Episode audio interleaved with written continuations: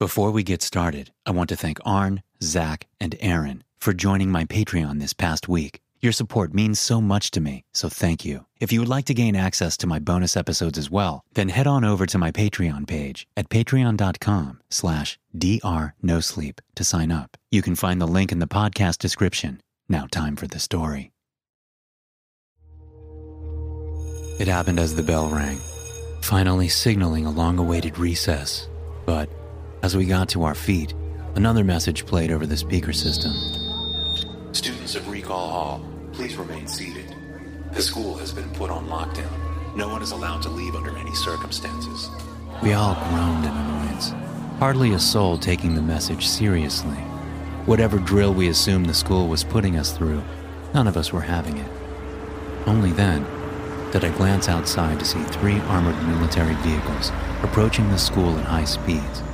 Within a minute, dozens of soldiers poured out with heavy equipment and metal plates, running up to our windows. One by one, they started boarding them up, drilling the plates in front of our windows, making any thought of escape impossible. What's happening? Leo asked from the back of the class. The teacher didn't answer. He looked just as confused as the rest of us. He went to his desk and pulled out a phone, calling the principal, but he didn't answer. We're just going to stay here, all right? Let them deal with the situation, then we can leave. I dug my mobile phone out from my bag, only to find that I didn't have any signal. While the school always had crappy service, I'd never been left without the possibility to call out. Whatever the soldiers had done, it had blocked off our only means of contacting the outside world. I can't call anyone, I said, holding up my phone. The other students, even Mr. Morgan's, pulled out their phones each of them with the same result. Everybody keep calm. It'll be all right, Mr. Morgan said unconvincingly. We just need to wait here for them to help. His words were interrupted by frantic screaming coming from the hallway and heavy footsteps running just outside the door. We all sat in silence, listening intently to the commotion going on outside. Then, one by one, the screams were silenced, replaced by distant gurgles. By then, some of my classmates had started crying, while others sat frozen in fear. Fuck this shit, I'm leaving, one of the students said. It was Jack, the class asshat. He'd always been a daredevil, claiming nothing could scare him. But even for him, this was ridiculous beyond belief. He ran for the door, pulled it open, and started running down the hall. Mr. Morgan's was too slow to stop him. He just rushed over to pull the door closed. We all sat back ready for another bout of screams, but they never came. By all means, it seemed like Jack had made it to safety. But how he'd possibly leave the school, we didn't know. He made it?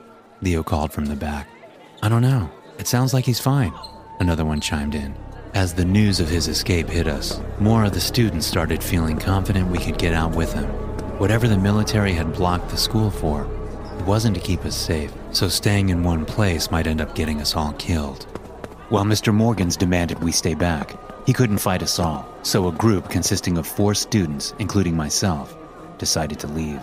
Leo took the lead, sticking his head outside the door and signaling that it was all clear.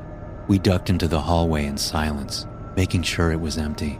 The place was eerily quiet, a stark contrast to both its usual self and the screaming we'd heard moments earlier. We unanimously decided to head in the opposite direction of the sound, which also went towards the main exit. While we all figured the main exit was blocked, we were hoping one of the ventilation shafts had been forgotten, and the only vent entrance we knew about was situated near the main doors. If Jack had made it outside, that would be the only way. As we walked down the hall, the lights suddenly went out. It appeared that the electricity had been cut because even the ventilation system fell silent, meaning the whole building had lost power. The only light we had then came from our mobile phones, but it hardly provided any comfort. Then, I slipped and hit my head on the ground. It hurt, and as I went to rub the back of my head, it felt wet. At first, I was worried I might have cracked my head open, but then I realized that my entire back was wet. Leo shined his flashlight at my back, immediately gasped as he realized I was covered in blood. The only issue was, it didn't belong to me. The entire hallway was covered in blood the floor, the walls, and the ceiling. Maybe we should turn back? Elise said. No, we need to get out, Tyler argued back. We kept going, slowly moving forward in silence, until we finally saw the exit.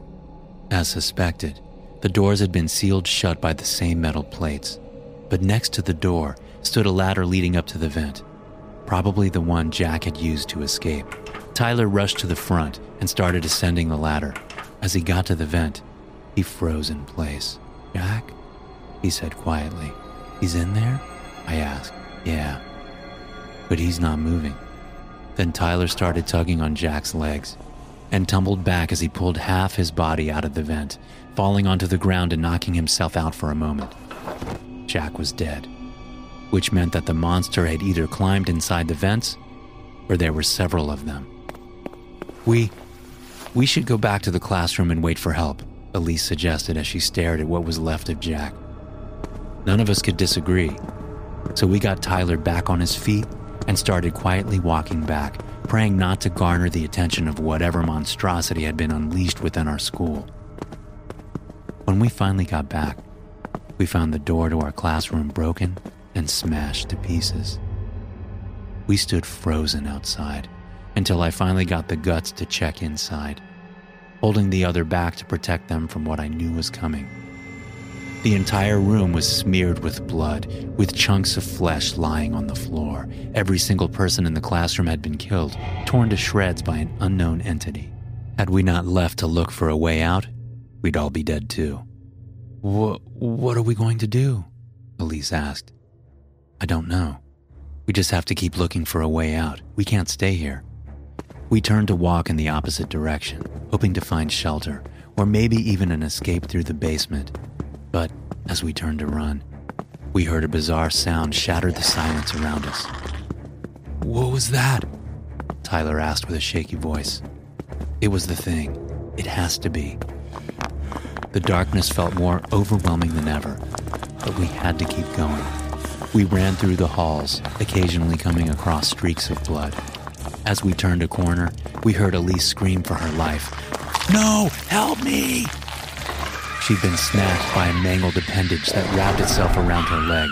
It stretched endlessly far into the darkness, belonging to a being that was too far away to see. We tried to grab onto her, but she was slipping away too fast. We could hear the bone within her leg get crushed to pieces as she slipped away from our grasp.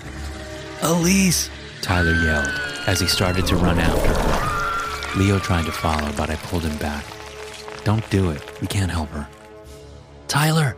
Leo yelled, hoping to bring him back to us. It was too late. He too got entangled in the many dark appendages, his body being crushed almost instantly under the pressure. They were dead, and there was nothing me and Leo could do about it.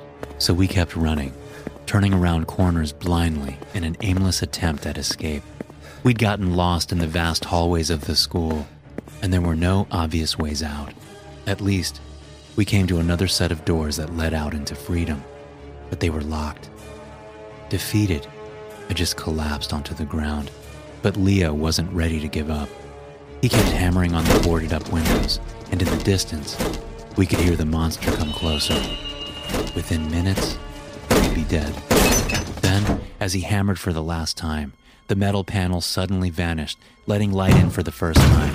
The doors blew open, and a team of heavily armed soldiers came running into the building.